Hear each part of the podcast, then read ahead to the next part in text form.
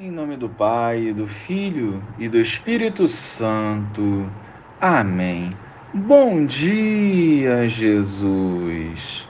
Abençoa esta nova semana que se inicia e nos acompanhe em cada passo ao longo deste dia. Que a tua palavra nos desperte para a vivência da santidade e o testemunho coerente da tua palavra. Amém. Quando Jesus se aproximava de Jericó, um cego estava sentado à beira do caminho pedindo esmolas. Ouvindo a multidão passar, ele perguntou o que estava acontecendo. Disseram-lhe que Jesus Nazareno estava passando por ali. Então o cego gritou: Jesus, filho de Davi, tem piedade de mim. As pessoas que iam na frente mandavam que ele ficasse calado. Mas ele gritava mais ainda: Filho de Davi, tem piedade de mim.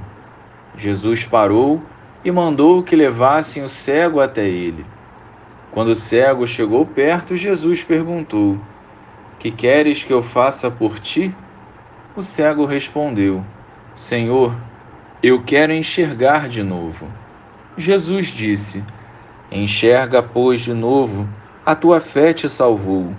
No mesmo instante, o cego começou a ver de novo e seguia Jesus glorificando a Deus.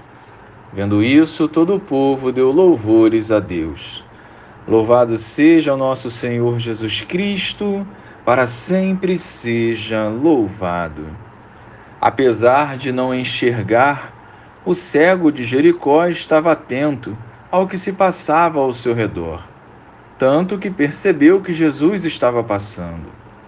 A postura desse homem deve ser a nossa nós devemos estar atentos para não desperdiçarmos a chance de estarmos na presença de Jesus.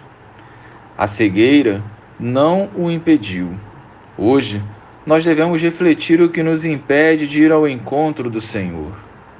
No caminho da vida, nós não podemos nos acomodar diante das nossas limitações. O cego, ele não via, mas ouvia e falava. Ele não lamentou mas clamou por Jesus, que lhe concedeu a graça. O Senhor quer saber de nós o que desejamos que Ele faça.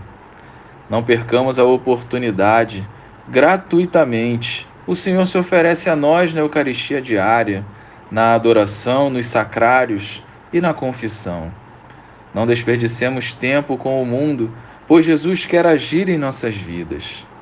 Portanto, permitamos a ação de Deus através da abertura do nosso coração.